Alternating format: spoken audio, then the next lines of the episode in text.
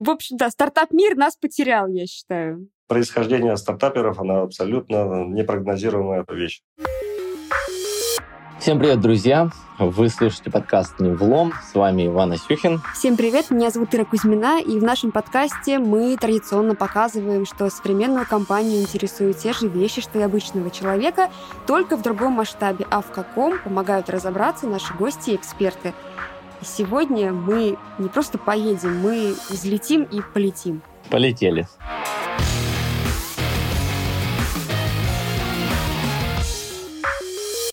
Мы сегодня решили поговорить о стартапах, которые взлетают, некоторые из них пролетают, но тем не менее, в общем, летят. И в ходу такое выражение, ну, это такая идея для стартапа, как будто бы просто странная идея, даже не обязательная к исполнению. Вот, Ваня, были ли у тебя такие идеи для стартапов? Какой-то свой супербизнес, который еще никто не сделал, ты вот один его придумал. Да была у меня, как и у всех. Я думаю, что те, кто нас слушает, слушатели точно поймут, о чем я говорю. Я просто сидел среди ночи, и вот как лампочка в мультиках над головой у человека загорается, у меня тоже такое что-то там щелкнуло, тумблер какой-то. И я подумал, что всем людям в мире обязательно нужна социальная сеть, в которой они не будут перекидываться мемасиками или там видосами какими-то. Они будут находить друг друга для того, чтобы вместе пойти на какой-то интересный фильм. Я начал эту идею раскручивать. Это получился целый, ну, прям реально социальная сеть, где ты можешь выбирать компанию для того, чтобы пойти в кино. Оно вроде там на бумажке так и называлось, типа... Как же, может, в кино или пойдем в кино, как-то так. Пойдем в кино, Оксана.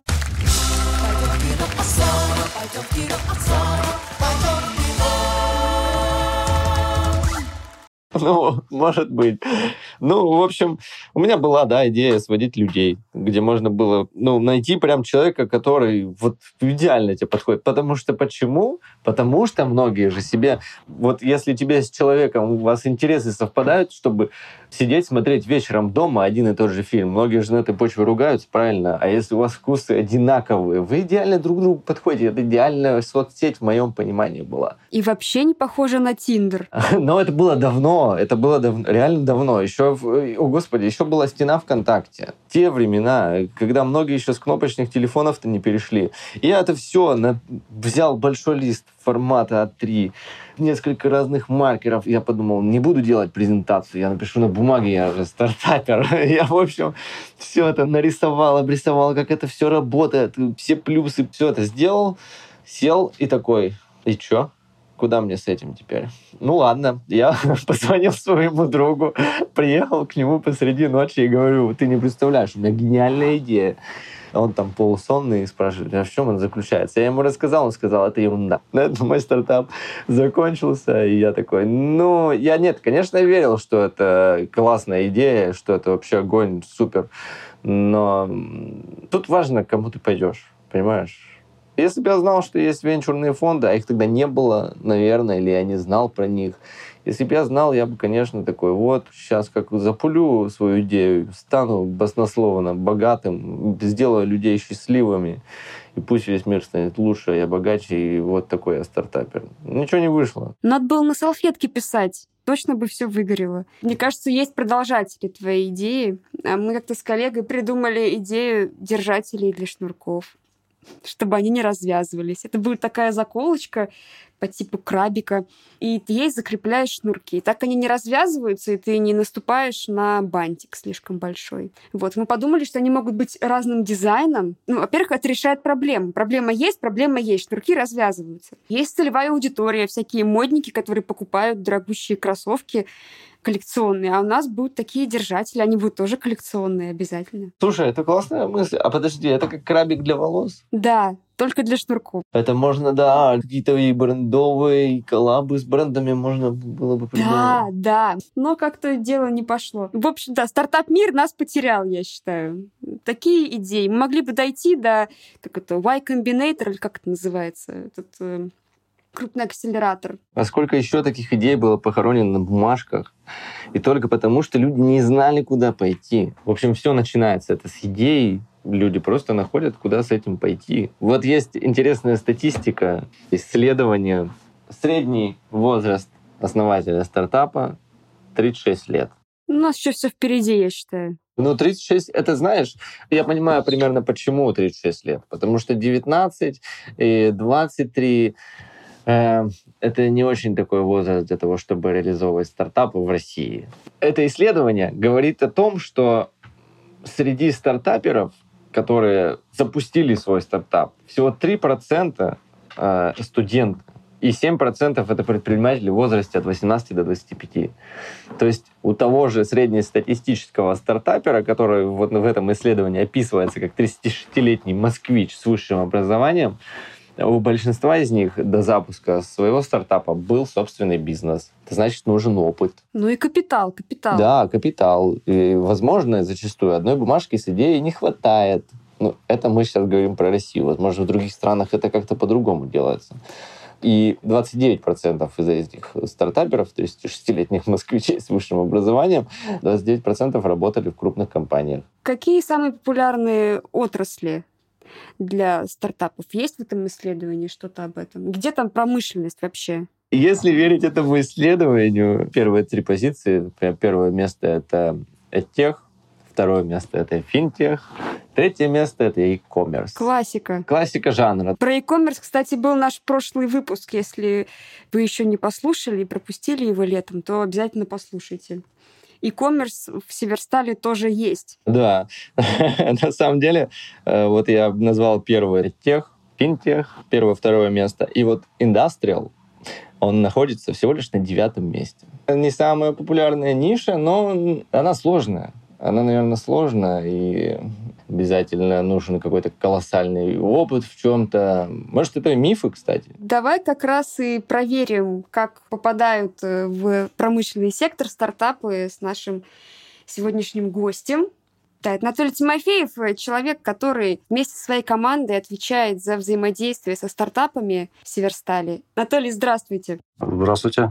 Всем привет. Существует такой стереотип о стартаперах, наверное, с легкой руки Олега Тинькова, о том, что стартапер, он пьет в коворкинге смузи и, не знаю, сидит на пуфике. Вот насколько мы вообще сами боремся со стереотипами касательно металлургии и промышленности. Понятно, что стереотип, возможно, он не верен, возможно, он верен на какую-то долю. Как выглядит стартапер в промышленности? Стартапы, с которыми мы взаимодействуем, они бывают абсолютно разные. Как раз такие, которые вы говорите, да, те, кто пьют смузи, ну, там где-то в коворкинге. Ну и также это есть и ученые, есть команды, которые работают в технопарках, это и студенты в том числе. Их великое множество. В том числе есть и малые и средние предприятия, которые предлагают нам вот именно новые продукты, которые еще совсем недавно были в разработке, которые еще не имеют широкого применения в бизнесе, то есть не имеют много продаж, но, по сути, являются чем-то уникальным, что в первую очередь интересно нам. Нам интересны именно какие-то уникальные решения, которые можно попробовать. Мы работаем с теми решениями, которые уже имеют рабочий прототип, или эм ви пи его можно назвать, и которые где-то попробованы. Тем самым мы значительно увеличиваем скорость проверки и внедрения стартапов в нашу компанию.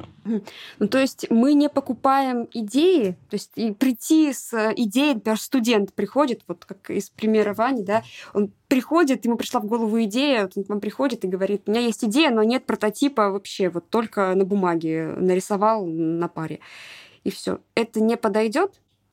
Или у него есть шанс? У него есть шанс, точно. Наша компания стремительно развивается в инновационной повестке. Мы уже, я считаю, научились работать с, с готовыми решениями. То есть мы умеем их быстро находить, мы умеем быстро их оценивать, умеем быстро принимать решения по проведению экспериментов. Мы быстро принимаем решения с точки зрения там, дальнейшего внедрения. Вот. Но, тем не менее, мы понимаем, что настоящие инновационные решения также могут быть еще не совсем зрелыми, то есть это те идеи или там прототипы, которые только-только начинают возникать. Для этого тоже необходима своя специфика взаимодействия с данными стартапами, с данными сотрудниками. То есть для этого нужно отдельный маршрут принятия решений для нашей компании. То есть это не как у нас компания принята, да, вот стейдж-гейт процесс, он в классическом виде для таких стартапов не подходит.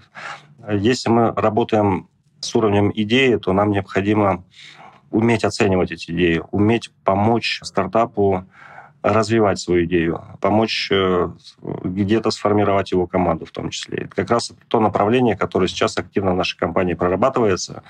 Вот, я думаю, в ближайшем будущем, в горизонте одного-двух лет, мы начнем взаимодействовать и работать конкретно со стартапами, которые будут помогать нашему бизнесу, но находятся еще не на высокой стадии зрелости самого решения. Можно будет по итогу прийти с бумажкой. Или хотя бы с какой-то презентацией. Скорее, да, с какой-то презентацией, в которой э, понятно, какую человек решает проблему, с помощью чего он планирует это сделать, понятен механизм. Вот. Если мы говорим про новые продукты, то это скорее там, первый наметок бизнес-модели, как это будет происходить, то есть первичная оценка рынка, какое уникальное торговое предложение, соответственно, будет давать это решение, как будет представлена там, операционная модель управления этим новым бизнесом. Это если говорить про новый бизнес. А с точки зрения новых технических решений, с точки зрения, опять же скажу, развития технологий, то здесь мы планируем в нашей компании соединять этих ребят с нашим ар энд ди, вот как раз, которые в симбиозе, там, скажем, во взаимодействии будут продвигать, будут развивать вот именно вот эти идеи до новых крутых технологических решений, которые будут использованы в нашей компании.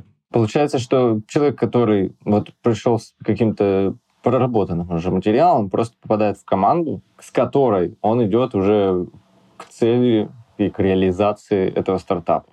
Да, коротко, да. Опять же, говорю то, что это в наших планах.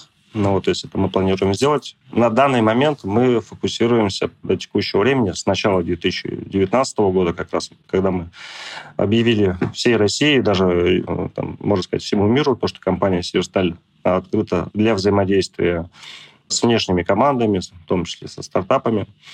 Вот. И вот с того момента мы очень много получили уроков, да, очень много прошли разных испытаний, я бы так сказал. И пока до этого времени концентрировались как раз на тех решениях, которые можно быстро пропилотировать, можно быстро внедрить. Но понимаем то, что настоящие инновации, они как раз должны вызреть вместе с нашей помощью.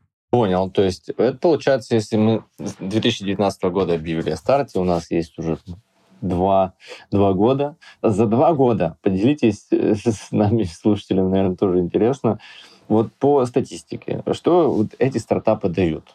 По статистике, достаточно ли они проработаны, когда попадают к вам там, или к коллегам на рассмотрение? Часто вот они бывают полезны. Ну, давайте так расскажу, что в начале две тысячи девятнадцатого года мы запустили корпоративный акселератор. По сути, одновременно с его реализацией получали опыт, разбирали, что такое стартап-команды, как правильно с ними взаимодействовать, что нужно изменить внутри компании для того, чтобы взаимодействие со стороны стартапов было благоприятное, в том числе и для стартапов, чтобы это было быстро. В тот момент у нас было семь бизнес-заказчиков, которые обозначили свои направления, по которым мы искали решения. И прилетело очень много разных решений. Они не всегда были, так скажем, попадающие точно в цель. Первый год у нас заявилось двести три стартапа на входе в воронки. И по итогу в конце года мы приняли решение о пилотировании только одного из них. Причем подавались абсолютно даже вот не попадающие, не попадающие вообще в специфику металлургии вещи, вот, что для нас было очень удивительно. Как, например, использовать недра Черного моря там, в благоприятных каких-то целях. Вот, в общем, абсолютно космические вещи. Вот в процессе получения опыта мы поняли, что в первую очередь нам надо расшивать внутренний процесс работы в компании, а именно то, как быстро мы проверяем внешних контрагентов. По сути, стартапы это является внешний контрагент, то есть нужно быстро их проверять. Раньше мы это делали по перечню необходимых документов, который составлял двадцать пять позиций. Вот, необходимо было предоставить каждому стартапу. Сейчас мы делаем по двум документам. То есть достаточно облегчили взаимодействие с стартапами на, вот, на периоде вот именно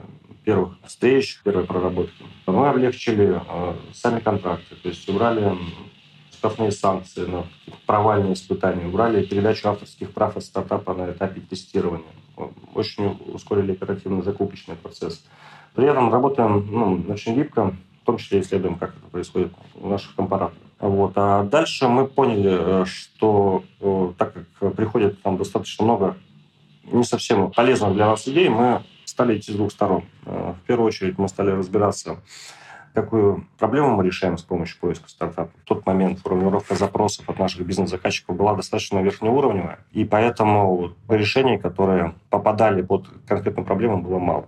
Для решения этой проблемы мы стали проводить такое глубинное интервью с нашими бизнес-заказчиками, разбираться в том, что конкретно у них сейчас происходит с точки зрения вот этой проблемы, какие есть ограничения, с каким уровнем зрелости идеи они готовы работать, какой потенциальный value at stake будет от решения этой проблемы. И, э, так скажем, разобравшись в деталях, э, стали уже фокусно искать, это как раз второе направление, которое мы стали доработать, стали фокусно искать не с помощью акселератора, а с помощью различных источников поиска стартапов. Это у нас закупленная э, базы стартапов, в том числе международные, которые помогают нам быстро находить решения, уже осознавая проблему бизнес-заказчика. Ну, вот, в том числе у нас есть много взаимодействия с разными технопарками, с институтами. Мы делаем регулярные рассылки, около тысяча двести, получается, адресатов, куда мы направляем наши запросы. Соответственно, в том числе ищем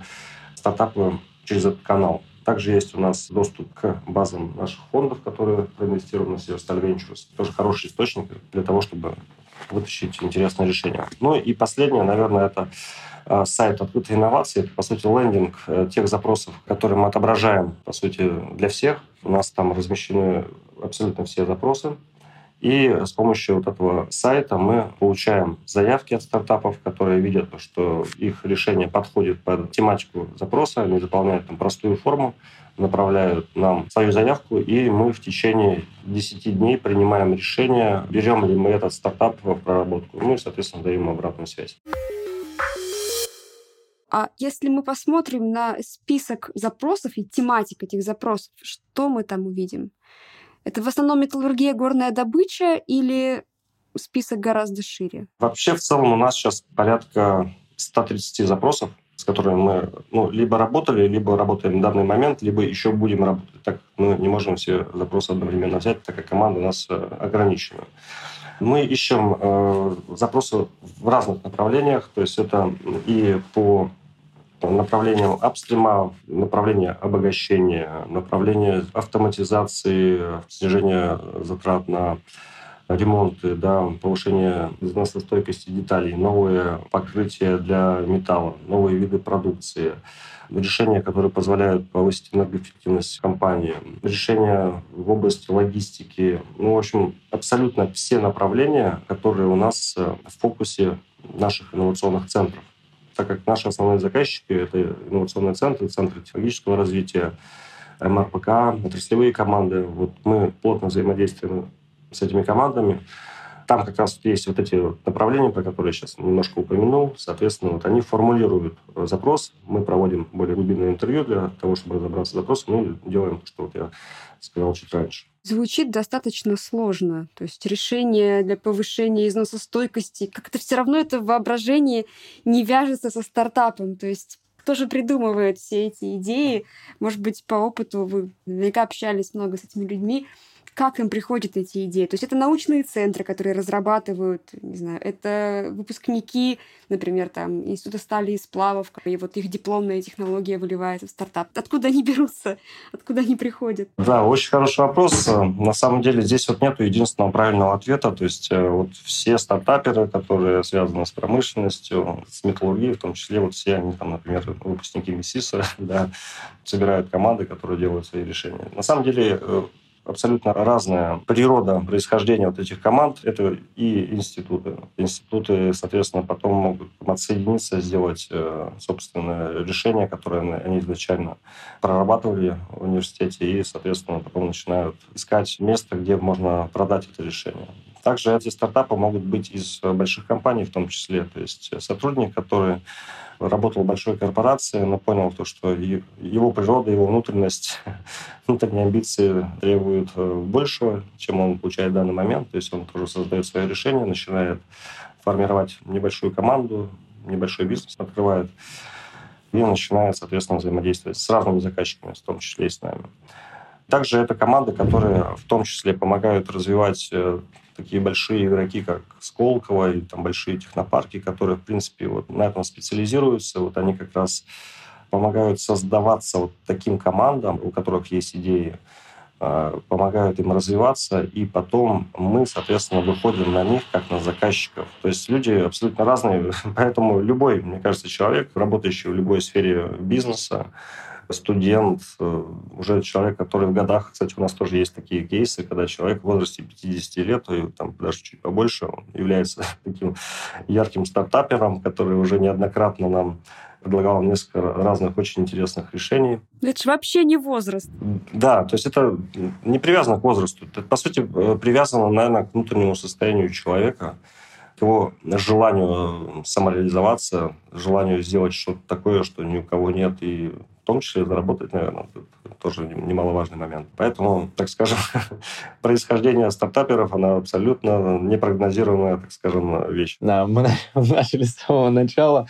Вы так говорите, вот выпускники вузов, научные сотрудники. Я сижу и думаю, а сейчас мы распугаем всех людей, у которых, может быть, действительно есть гениальная идея. Но это очень здорово, что есть кейсы вот прям среди сотрудников, которые, ну, скажем, не занимаются научной работой и просто вот знают там, скажем, свое дело и такие, ну, вот у меня есть стартап, значит, можно с ним заявляться. Это практики, а не теоретики. Практики, да, да, точно.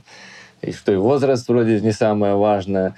Вам, как кажется, мотивация всех людей, которые идут со стартапами, это финансовая по большей части, ну вот вы с которыми общались, или это какое-то внутреннее желание сделать мир лучше, или, я не знаю, или как-то помочь бизнесу? Самый главный мотиватор этих людей — деньги. Прибыльное ли это дело быть стартапером? Можно ли на этом заработать? В зависимости, как организована, конечно, команда, что у них вообще за решение, как работает там, не знаю, маркетинг, как они там ищут заказчиков, насколько они гибкие, соответственно, во взаимодействии там, с большими компаниями, в том числе, которые являются заказчиками. Как они умеют правильно коммуницировать, тоже очень важный момент, потому что, ну, представим большую корпорацию, например, не Северсталь, а какую-то госкомпанию, там язык взаимодействия немножко другой. Северсталь, мне кажется, намного продвинулась с точки зрения того, как работать с такими командами. Вот если говорить про других корпораций, то это очень сложно. Поэтому и стартапу, и команде, и там, фаундеру этого стартапа очень важно уметь продать свою идею, уметь быть более гибким, уметь вовремя, может быть, как-то адаптировать свое решение, не настаивать на единственном там, одном подходе, который он думает правильно. А, кстати, что важно, то есть при общении с бизнес-заказчиками, с компаниями, такими как Северсталь, стартаперы в том числе начинают лучше понимать проблематику, какая есть у бизнес-заказчиков, вот, и э, тем самым дальше потом формируют уже более адаптированное решение, которое, соответственно, поможет компании. Что вот нужно сейчас Северстали? Ну, чтобы вот человек, который нас сейчас слушает, понял, что я там приду со своей идеей, Северстали нужно конкретно вот это, вот это, и уже вытекающий из этого же вопроса другой, почему нам нужна помощь стартап-сообщества? Почему мы не можем сами вот все брать и делать? Ведь у нас достаточно развита, и раньше на заводах была система РАЦ-предложений, у нас развита фабрика идей, казалось бы, столько сотрудников отлично разбираются в своей области, в своем кругу обязанностей, почему они не могут придумать, как улучшить свой процесс, производственный или бизнес, почему нужна помощь со стороны? Я бы сказал, есть и, или, да, вот здесь вот как бы и. Любой сотрудник нашей компании может предложить решение, может выйти, в том числе даже до уровня сео, притащить свое решение, проработать его, в том числе сейчас наша компания, вот очень хорошо проработан маршрут движения как раз по по направлению новых бизнесов, по новым стартапам. Мы, кстати, пилотировали этот момент, вот работу с внутренними э, стартаперами в две тысячи девятнадцатом году. Мы проводили внутренний акселератор в две тысячи девятнадцатом, второй внутренний акселератор в две тысячи двадцатом году. Сейчас сформировали отдельную систему, которая помогает э, вот, тем э, сотрудникам, у которых есть идея, которые готовы провести ее от начала до конца, сделать это, помочь с формированием команды, помочь с выделением бюджетирования, помочь с методологией, как это двигаться. Ну, вот опять же, это вот как раз план на ближайший год-два. Также у нас есть инновационные центры, не забываем про них, то есть это центры технологического развития и так далее, которые, ну, в принципе, также очень усердно работают над тем, чтобы найти, сформировать инициативы, которые помогают достигать наших целей компании. Стартапы и внешние инновационные решения — это как помощник. Это не как вот единственный источник, с помощью которого мы должны это делать. Это помощник. То есть если, например, эксперт инновационного центра по своему определенному направлению проработал его там, с помощью всех своих внутренних источников и не достиг определенной цели, то он, в принципе, может вот, воспользоваться услугами открытых инноваций, которые быстро в течение там, месяца найдет два-три типовых решения, которые широко не используются в мире, под их запрос с фокусом как раз на пи эн эл, и предложит их для тестирования. Причем обеспечит работу под ключ, так скажем. Вот первое, это будет осуществляться коммуникация со стартапами, в том числе и зарубежными. Проведем по процессу документальному, то есть и проверки, и заключение эн ди эй, и договоров. Вот, и сопроводим э, с точки зрения быстрого тестирования. Тестирование для того, чтобы подтвердить работоспособность и оценить риски решения. Если говорить в терминах нашего стейджгейт-процесса, то есть подготовить мероприятие для перевода на стадию эл три плюс, то есть перевода уже на внедрение. Вот в целом, если вот говорить от начала до конца, мы берем для себя ориентир, что мы делаем это за пятьдесят дней. Поэтому, да, стартапы — это источник дополнительных решений, которые помогают достигать нашей цели компании, а не единственные, я бы так сказал. Ну, в общем, Ира, если ты с завязками для шнурков придешь... Кстати, да, как вы считаете, это перспективная идея? Да, держатель для шнурков, ну да. То есть надо просто узнать, насколько это является проблемой для нас. Вот, если это действительно является, я, может быть, ошибаюсь, просто еще не слышал, то можно рассмотреть ваше решение и сделать из, из него огромный бизнес. Я бы вот хотел добавить то, что мы не всегда акцентируем наше внимание только на эффекты, да. У нас также сейчас активно мы работаем с темой, связанной с экологией. То есть у нас сейчас запущен, ну, не нами, а партнерами запущен акселератор Green Tech стартап Booster, где мы ищем решения, направленные, так скажем, на экологию. В том числе мы ищем решения, которые помогают нам улучшить вопросы по безопасности нашей компании. И, возможно, вот как раз решение, связанное с шнурками, которое, может быть, там предотвратит падение людей, будет на самом деле очень полезно. Вот как бы это смешно сейчас не звучало. И, может быть, рассмотрено. А есть ли у нас какой-то такой пример, который родом из Черемка? Такой есть э, стартап, который у нас образовался в две тысячи девятнадцатом году. Как раз он э, родился внутри нашей компании, конкретно в дэ тэ эр ка. Олег Шестаков э, является его, я бы назвал, фаундером, ну, вот, и тем человеком, который его сейчас продвигает. Это решение э, называется «Измерительные системы». Вот, то есть как наиболее недорого и наиболее эффективно распознавать дефекты там, разных вопросов, так скажем. Это как раз пример того сотрудника, который не побоялся продвигать свою идею. Ему было выделено финансирование на проработку своей инициативы в рамках акселератора. И сейчас вот как раз уже ищут потенциальных клиентов уже не внутри нашей компании, а вовне, для того, чтобы максимально монетизировать свое решение. Да, ну и неуспокоенность, наверное, мне очень понравилась формулировка, наверное, это самое главное для предпринимателя, для стартапера, никогда не успокаиваться, всегда искать, искать, искать и находить новые идеи, и очень здорово, что у нас в компании есть такие стартаперы, и есть возможности для них продвижения, и есть возможности работать с внешним рынком и получать эти идеи себе на пользу. Все же вещи когда-то были кем-то придуманы или запатентованы. Например, кто-то придумал конвейер, который выпускает вафли на кондитерской фабрике. Но ведь это же запатентованная вещь, это ведь тоже был стартап. Это же человек придумал, начертил, сконструировал, скорее всего, выпустил образец и потом выпускает вафли. Казалось бы, такая как будто бы несерьезная отрасль, ну какая-то кондитерка, ну без вафель вполне можно протянуть. А вот нет же, его изобретение используется. И сколько еще таких вещей, которых мы даже не задумываемся, они все были кем-то придуманы. Ну, она решала проблему. Человек взял такую, вот автоматически она была бы крутая. И я уверен на тысячу процентов, что это были колоссальные затраты, это были огромное количество времени на проведение всяких испытаний и так далее. Но мы же не задумываемся об этом. Ну вот, хорошо, линия по производству вафель. Меня что-то все в кондитерку тянет, там, не знаю. А хорошо, а линия по производству зефира, она же уже другая, это же принципиально другое. И сколько таких вот еще изобретений. Хорошо, зефир такой, а зефир в шоколаде. Это же еще третья линия. Там же больше процессов, это же сложнее. И это мы еще до автомобильного конвейера с тобой не добрались. Там вообще... Бог с ним. Это не так сложно на самом деле, как производство микропроцессоров. Но меня вот именно вот эти люди вдохновляют. Конвейерное производство, оно же так устроено, что тебе для того, чтобы, например, выпускать новую модель автомобиля, тебе нужно полностью, практически полностью пересмотреть всех вот этих роботов, которые там собирают. Всю технологию, всю технологическую цепочку тебе нужно прям перестроить. И зачастую это также не делают. Зачастую просто добавляют какие-то новые э, виды, изменять немножко технологии. Никто не перестраивает полностью конвейер.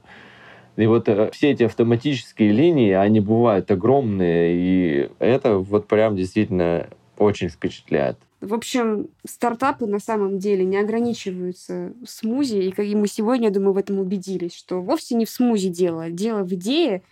И чтобы быть стартапером, не обязательно... Не знаю, иметь какую-то звучную должность, иметь коворкинг или что-то такое, а можно быть ученым и просто делать добросовестно свою работу, новые разработки осуществлять. Ближе к нам, давай. Вы можете сегодня сидеть на экране или управлять каким-нибудь, я не знаю, агрегатом. А через пятьдесят дней, это средний трек нашего стартапа, вы уже можете... совершенно в другой нише получать удовлетворение от того, чем занимаетесь. В общем, все идем на сайт открытых инноваций, читаем запросы и думаем, что же мы из этого можем осуществить. Как сказал Анатолий, нужно решать чью-то проблему. Мы надеемся, вот прям в глубине души, что мы в чем-то вам помогаем. Надеемся, что выпуск про стартапы даст вам пищу для размышлений. Пускай выпусков всяких подкастов про стартапы вообще бесчисленное множество. Надеемся, что, послушав наш, у вас родится какая-то гениальная идея, или вы все-таки продолжите что-то начатое. Подкаст «Невлом» мы вдохновляем и мотивируем. Рады вашим лайкам, звездочкам. Делитесь в комментариях своими мыслями, как взлетел ваш стартап. Мы, кстати, будем рады пригласить даже человека, который будет готов рассказать про свой стартап, если он прям успешный, чтобы это было примером для остальных. Ставьте лайки, всем невлом, всем пока.